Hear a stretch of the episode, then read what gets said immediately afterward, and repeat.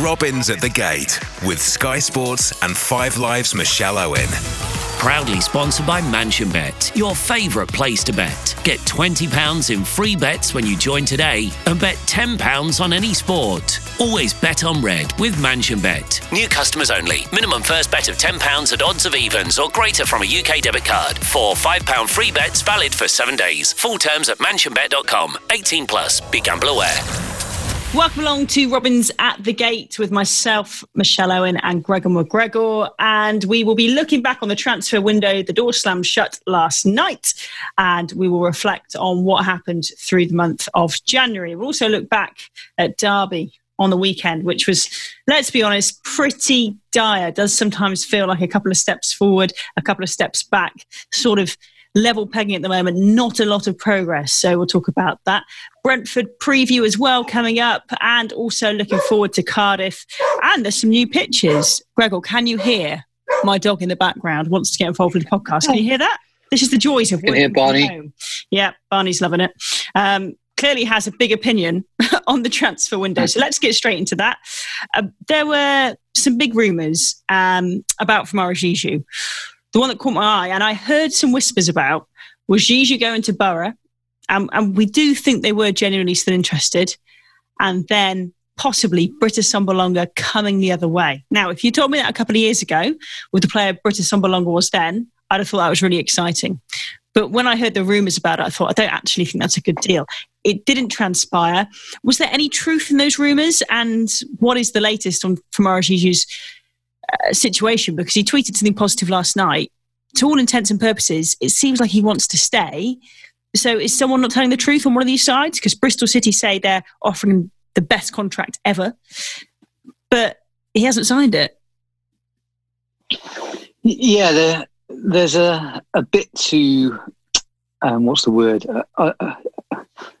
There's a bit here to dissect. There's a little bit to unravel, really.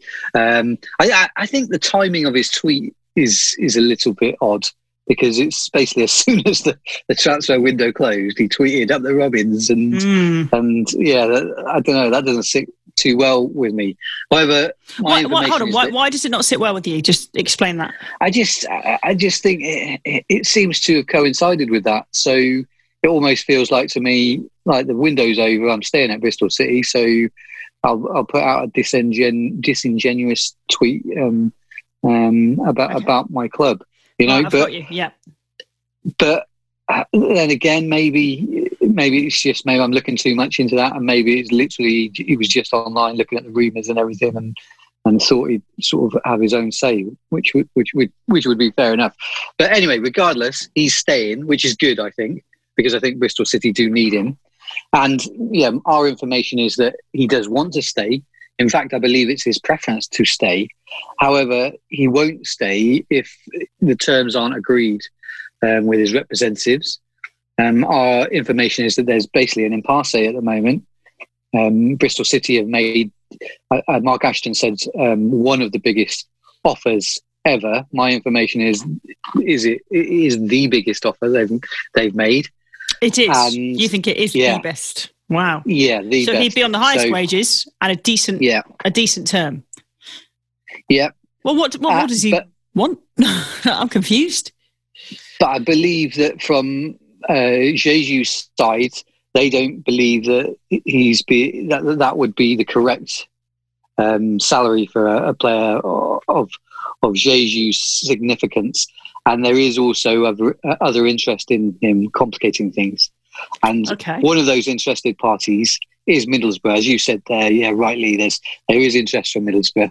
And there was, well, they've been interested all month. And I think Neil Warnock is a big fan, actually. And they really wanted to bring Sam in. But they, fortunately for Bristol City, they didn't have any joy this window. No, and any sort of legs in Britt Assombalonga coming the other way? I mean, it's all absolutely irrelevant now, because Britt Assombalonga, as it stands, is a free agent in summer, and so's FAM. Sumberlonga, I have some good information on that one. I know that Bristol City had conversations with Middlesbrough over the weekend. There was a conversation, I believe, at executive level on Saturday evening, and they discussed all manner of things. And one of those, I believe, was Bristol City saying that they had no interest in Britt Assombalonga, despite reports up in the northeast that a deal might happen. Our information this way was that it wasn't ever going to happen because Bristol City weren't interested. So that one was a non-starter. And I do wonder if those reports from the northeast were possibly... well, there might have been some legs up there. They might have heard differently, obviously. But I do wonder if it was sort of linked to the Famara Diédhiou situation in a roundabout way. Maybe some people causing some mischief, maybe, and seeing what happens, basically. So I think like you, there definitely, from what I heard from good information, there was and there is perhaps still genuine interest from Borough at a high level wanting Diédhiou. So would Borough pay, to your knowledge, more than Bristol City would, wages-wise? I think they might. Well, this is a big thing. I've heard different things on this, and I think they might well do that. And I think this is a big situation that is going to come to a head, obviously, in the summer, because I look on the Diédhiou situation as unfortunately one of those things that happens in football, and I don't necessarily see it as mismanagement or anything, as some fans have called it. Because I do think it is damaging to lose one of your best players on a free transfer. But unfortunately, I do see this across lots of clubs. I don't think it's unique at Bristol City. There's loads of clubs in that situation, aren't there, where they've got a contract wrangle that they're trying to sort out. And I don't think the horizon at the moment, with COVID and everything, the reduced finances, and with salaries most likely coming down for football players, I think it's an awkward situation at the moment, and that basically it's going to be difficult for clubs maybe to tie up their best players' futures. Now, Bristol City need to get on top of this, and they need to get it done. And I don't have any problems with them if they were to lose Diédhiou and say he went to like a Premier League club or a side, maybe even with parachute payments, could understand that. But if he goes to a rival like Middlesbrough who don't have that, then I would be very annoyed by that. I could see fans being annoyed by that. So, City have definitely got some big decisions to make on that one. And obviously it's going to have to be resolved in the summer. Yeah, I've got some work to do on that front for sure. But other news from the transfer window then, in the end, it was fairly quiet. There's some rumours about maybe Christian Pedersen from Birmingham City coming in, maybe even a swap with Han-Noah Massengo. That did not materialise. A little bit short, perhaps, in the fullback positions then, Gregor, and also James Morton has gone out on loan as well, hasn't he? Yeah, James Morton was the only outgoing, and that's a good move for him. Another great work from Brian Tinnion. He gets these loans all the time, doesn't he? And maybe he should just be in charge of recruitment, full on, like umbrella. He's so good at it. So, someone suggested sort of a director of football kind of role, and in some respects, he kind of does a lot of that already. To be fair to Brian, I like the fact that the club recognised him the other day. They've given him this new player pathway title. I think that's a smart move. I don't know if you remember, Michelle, but about a year ago, actually 18 months ago, we were discussing that. We said on the podcast that there was some interest in Brian Tinnion. I think Southampton were one of those sides because the player loans manager role is a very important one, more so these days at clubs, because everybody's sending out their best young talent on loan. You need someone to build up those relationships. Brian Tinnion is probably one of the very best in the country doing that. So it's right to recognise him, good to tie him down, and he's obviously Bristol City through and through. He's a major, major asset for the club. So that's good work from him. He's got this loan. He's taken James Morton and got him a loan in the division in League One with Gillingham. He'll play with Robbie Cundy, who's already there, so that's smart work because there's two of the guys there. Steve Evans is obviously a fan of his. So, good work. We'll see how he gets on. James didn't always play at Grimsby, but I think that was to do with they had too many loans there, so they couldn't always play their loan players. Yeah, a certain amount you can play.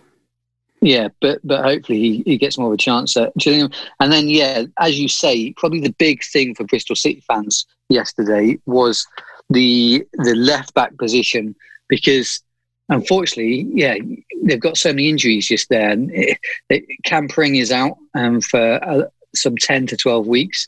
Callum O'Dowd is injured there. George Nurse is probably the one who's closest to returning. I believe he's only a few weeks away, so that's not too bad. Jada Silva is going to be out for a fair while yet. And then you've got Tommy Rowe, who played just half an hour against Derby, and we've actually the club are monitoring him to see how he's doing. Now, I want to stress this is early information, but we've heard that he might be out for some time. Mm-hmm. So if he is out for some time, then that's going to really exacerbate the problems there. And maybe there'll be a few more questions about why City didn't bring in a left-back yesterday. As you say, yeah, we believe that there was some interest in Pedersen at Birmingham. I can also add that they were also looking at another left-back in the Championship, experienced guy, I think maybe at Swansea or Cardiff. And then, yeah, they didn't get any of these over the line. And I suppose there is an argument that if they've got five left-backs, then have they got cover in the squad? Dean Holden said yesterday that Adrian Mariappa can play there, Jack Hunt can play there, and maybe they might even have to look at someone like Zach Viner switching to over there, just until George Nurse comes back. They've also got Vince Hopper, who is a very, very good young player. I like him.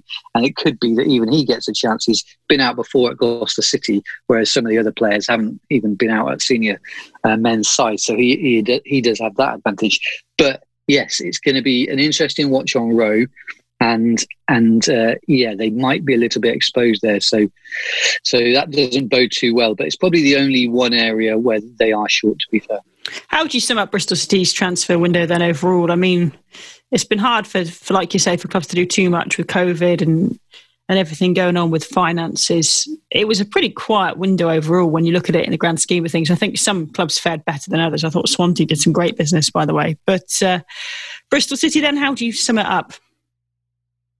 I thought it was middling. I think we said on the podcast, I called for the club to make that one sort of inspirational signing, someone with real guaranteed quality. And I think sort of 3 years ago, maybe 4 or 5 years ago, then Henry Lansbury would have qualified as that, would have been a top signing. He's obviously been at Villa, and you might have seen more of him than me, Michelle. Yeah, he hasn't featured a lot in recent times, which is a bit of a worry. And was that fitness related, or was that?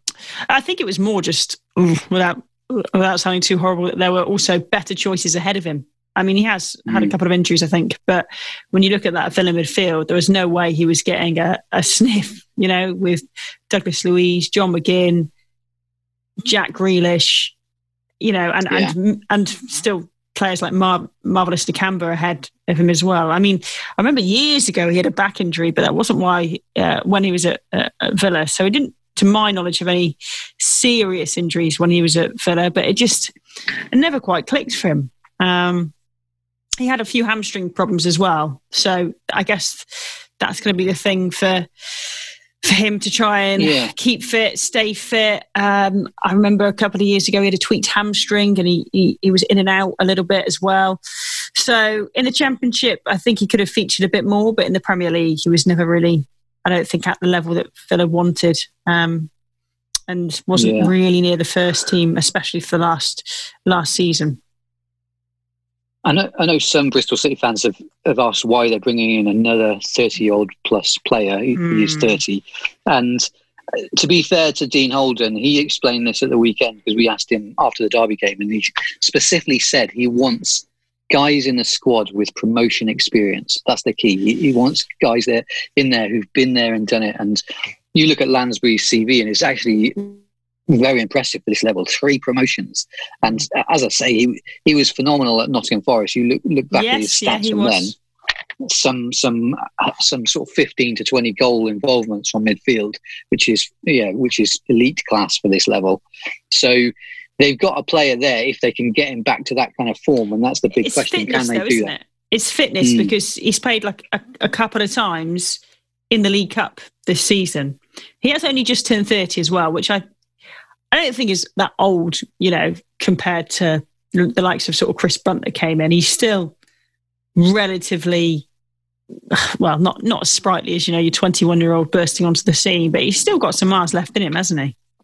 Yeah, I mean, that could be his prime, to be honest, as long as they get him to full fitness. and he's got the bit between his teeth. He really commits to it. And I mean, you can't read too much from what the player said coming in, but I did like what he said. And Dean Holden explained that he turned down some big offers from abroad to come to Bristol City. There were other clubs in for him as well, so he did have interest elsewhere. And yeah, he says he sees this as a big challenge. Obviously, the club are kind of protected because it's only a short-term deal until the end of the season. Mm-hmm. So if it doesn't work out, they don't like what they see, then they're not going to lose too much. So, and I just think with Bristol City's finances, remember they released their accounts the other week. They made a £10 million loss, which is not too bad when you consider the financial landscape at the moment. I just think all in all, then maybe this is probably the right kind of move to do at the moment. Okay. Well, but whether it works out.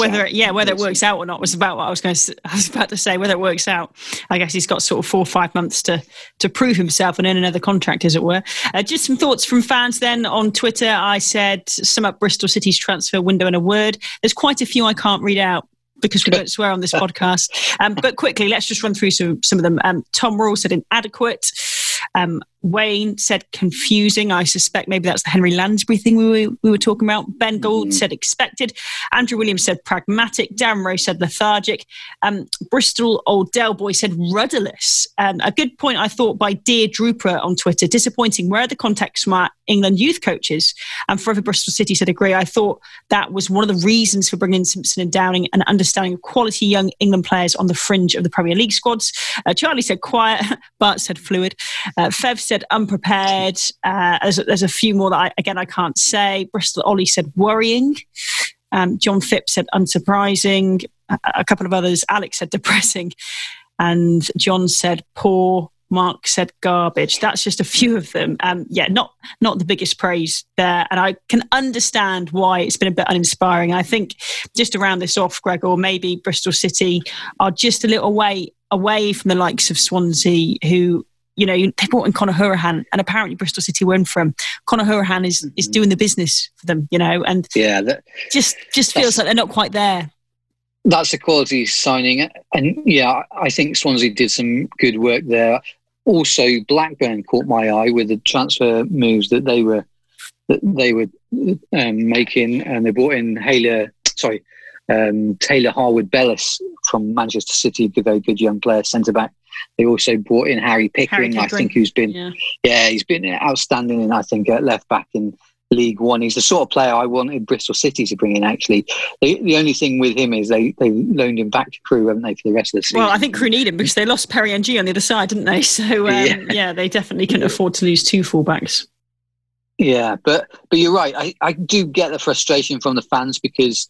Maybe we're not. They're a little bit short at left back, but I just don't think sometimes you can mitigate having 5 or 6 injuries all in that one position. That is. Well, we've discussed the injuries at length. There might be an issue there. The club. Well, Dean Holden said that they're going to look at that. I believe the club are investigating that. They need to root it out. But yeah, when that happens, there's not a whole lot you can do. Should you bring in a player in those circumstances? I'm not so sure that they should have done, but yeah, I suppose the results will probably tell. Okay. Right, up next after the break, we will talk about the Derby defeat. We'll preview Brentford and Cardiff, and we'll talk about those lovely new pictures at the training ground. Robins at the Gate. Proudly sponsored by MansionBet, your favourite place to bet. Silvercare are looking for people of all ages and backgrounds who care. This could be you or someone you know. Rated outstanding by CQC, Silvercare are a family-run care organisation supporting adults with learning disabilities within supported living and in the community, across Bristol and South Gloucestershire. Full training is provided, along with other career development opportunities and an ever-growing portfolio of staff perks focused on wellbeing. Get in touch today via our website or search Silvercare on Facebook. Robins at the Gate with Michelle Owen. Proudly sponsored by MansionBet, your favourite place to bet. Yes, MansionBet are our sponsor. And we'll have some boosted odds for you for the Brentford game, which we'll look ahead to in just a second. But before that, Gregor, we must reflect on the Derby defeat. Okay, the pitch wasn't great, but 4 shots in the whole game, 2 on target. You were there. It was uninspiring. We've said that too many times this season. Yeah, it was up there as the one of the worst performances this season. I'm just trying to think if it was the worst performance of the season, because it probably was. Actually, Norwich was on par. So, I like my expected xG, goals. Yes. Yeah, terms. Then for the Norwich game, I think it was 0.02 or something ridiculous. And actually, I saw a graph saying that Bristol City had the lowest xG of any team at the weekend playing against Derby. So, yeah, the only thing is, I think they should forget about that game completely and write it off, because the pitch was just so bad. And I know, yes, it's the same for every team, but Derby play on that a few times. They've been training on it. Yeah, they've been training on it as well. They had the tactics spot on from the beginning. Bristol City needed to just be a bit more direct, I think. I heard Gary Hours speaking on BBC Radio Bristol telling them basically just to lump it forward, and I have to agree with him. And just seeing Casey Palmer trying to control that ball and it bobbling about all over the place like, I don't know, like anything. So, yeah, there was no way City could play the kind of football they have been playing in midfield recently.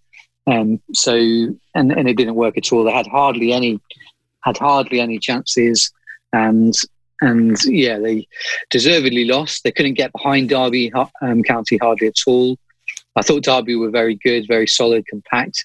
And as I say, got to write this one off. And the only thing is, it was a huge opportunity for Bristol City to get. They could have got the win there.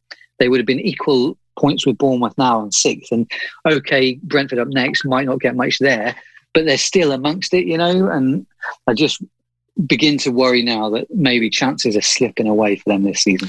Yeah, they're the sort of games you want to be targeting, and unfortunately up next it doesn't get any easier. Brentford have been phenomenal this season, and MansionBet have given us some boosted odds for this game for you. Bristol City to score first was 13-5, now 3-1 with MansionBet. Those odds are subject to change. Stake limits and terms and conditions apply. And remember, be gamble aware.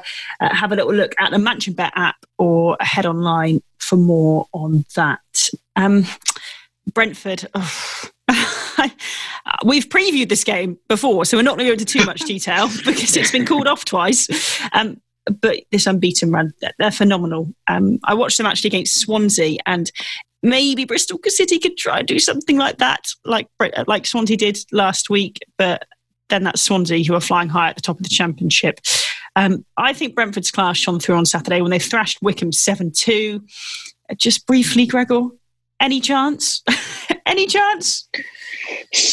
I'm just clinging to the same things I've said before, that City have had 3 good results at Brentford on their last 3 visits. A fan said to me, I wouldn't be surprised if we'd dire against Derby and then get something at Brentford, because we've done it before. That's exactly Bristol City's season, isn't it? Yeah, it's just not, and it feels familiar as well of recent years, not beating the teams in and around them, but actually potentially feeling more opportunities against sides that are doing better. But it's a 7:45 kickoff, isn't it? Yeah, City don't do draws. They've got the fewest draws in the division with Preston. Only had 3 draws all season. So I don't see them going to Brentford and winning, I'm afraid. But I think if they score first, they do often win. Yeah. Championship level, always so key getting that first goal. In fact, we were talking to Jack Hunt yesterday, and he was saying the first goal is absolutely crucial. And yeah, if they get that, then maybe they could hang on. It's obviously against the best attack in the division. 45 goals they've scored. That's like a good 5 goals more than anyone else. Obviously, this off the back of the 7-2 demolition at the weekend of Wickham. And yeah, it's going to be mighty tough, but you never know. I could see them maybe hanging on for a point, but that's best case scenario. It's 18 matches unbeaten for Brentford. So we'll see if Bristol City can topple that. Who knows? It's football. After that, you and I will be in attendance of the Severnside derby, which I am looking forward to, but not expecting a lot of, because whenever Bristol City play Cardiff, there's not a lot of goals. Mick McCarthy in charge of Cardiff took them in last week, and they had another comeback. They're going to have had a week off, which might be key ahead of this one, because they have not played midweek this week. In the reverse fixture, Bristol City won 1-0 at the start of November. Again, just the odd goal usually in this one. What do you reckon? What do you think? This has got to be a huge opportunity for Bristol City, but the way things went against Derby, I'm not feeling as confident. Cardiff are 15th, sitting on 31 points, and at the time of recording, Bristol City 9th with 39. On the face of it, Bristol City have had a better season. Cardiff had quite a lot of draws, though. Yeah, I'm just seeing they haven't. Cardiff haven't won, have they, for a while? I think no, they've sort of stopped the rot because they haven't won since mid-December, but yeah, they have drawn the last two. But yeah, the final straw for Neil Harris getting sacked was the defeat to QPR. I watched that game and they were pretty poor. And then they had a week off, and then they're going to have another week off this time. So they'll be more rested, won't they, than Bristol City? Yeah. No clean sheets since 5th of December against Watford away. Yep. For them in some sort of 12 games or something. So, yep. Yeah, I don't see it, as you say, I don't see it being a good game to watch. I think it would be a real sort of scrap in the middle there, as the last few games have been and as the game at the Cardiff City Stadium was. Don't see it being any different. I think it'll be, yeah, just a war of attrition in the middle there. And maybe that'll be, well, certainly I could see Mick McCarthy's team relishing that, and it might even suit them. And I'm a bit worried that they might get something, maybe turn the corner in this game. But at the same time, I think Dean Holden might have to say, listen, I can't play the flair players here. I've got to maximise everything on the pitch in terms of effort and fighting to tough. Win. Yeah, tough. Yeah, exactly, and get the physical players in there. Yeah, maybe the more physical players who might see more of the likes of sort of Chris Martin and Famara Diédhiou up top, then that sort of thing. To exactly, to yeah, exactly. Maybe and due respect to them, you know, they can play good football as well, but you're going to need that physical presence. Yeah, maybe not have the mobility, but just have. The people who can cope with set pieces and deal with the physical challenges you're going to have to make at times. So Moore as well for Cardiff. I mean, they've got to try and keep him quiet, which is going to be a tough ask for the defence for sure, isn't it? Yeah, they did pretty well at the Cardiff City Stadium. I think I think it was Taylor Moore. I can't think of Taylor Moore played in that one and did okay, but certainly Thomas Callas. But obviously City have got Alfie Mawson now, who they didn't have for that game. Mm. So yeah, that'll be a huge plus for them in defence. As I say, I think for City, the key is to get someone like Naki Wells firing. It's still a big question. But a year on from him signing, exactly a year, then it's a big question for me. How do we get the best from Naki Wells? And he hit 20 goals for both clubs last season, but he's on, 5 at the moment?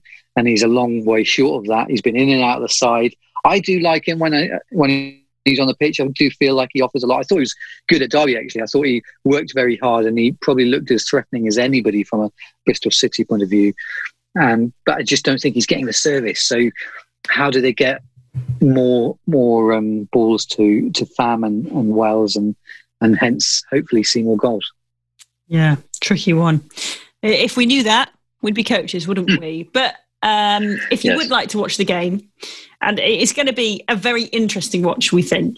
If not, we're not expecting loads of goals. MansionBet also have a live stream ticket competition running until Thursday morning, if you'd like to get involved with that. So the new training pitches, that's a positive. I feel like we're being really negative. So the new training pitches look wonderful. I remember going up there 2 years ago. And actually, I was waiting to interview Lee Johnson, who'd won Performance of the Week. The team had won Performance of the Week. And I felt awful because it was springtime, I was just pregnant. But he sort of showed us sort of behind the corrugated fences. It was like, this is where the pitches will be. And I remember standing there feeling really, really sick and just looking at a pile of mud and thinking, great. Like, I can't imagine it.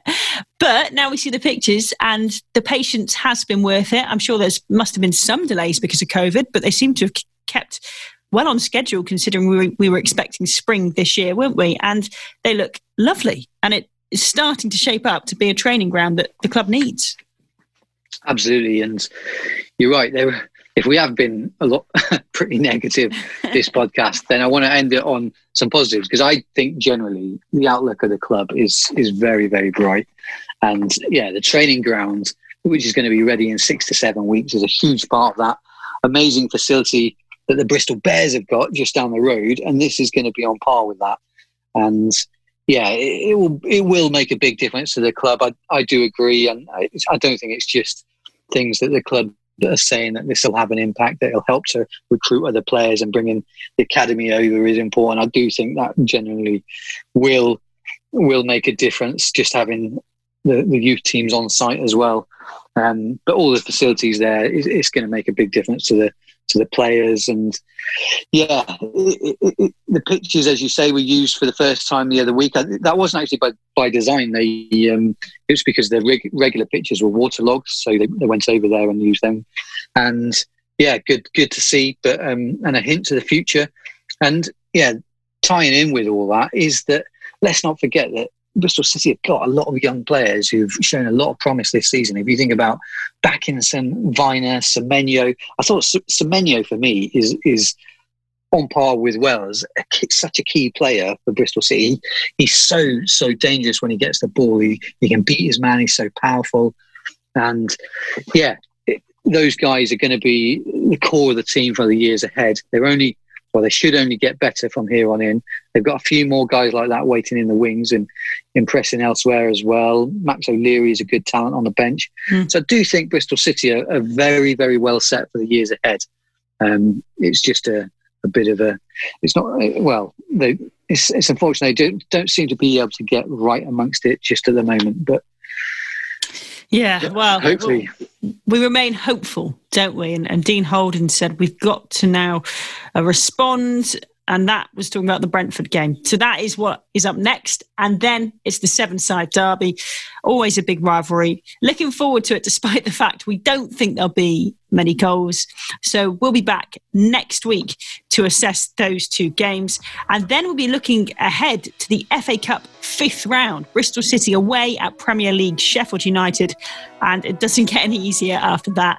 Watford away the following Saturday. Gregor, as always, thanks for your time, and thanks for your brilliant reporting through the transfer window. It's funny, there's so much speculation online that sometimes it feels like people just make rumours up. But if you want a good source, Gregor is your man. So keep an eye on him and his Twitter. He usually knows what he's talking about. And we'll be back next week. Thanks for listening. Robins at the Gate.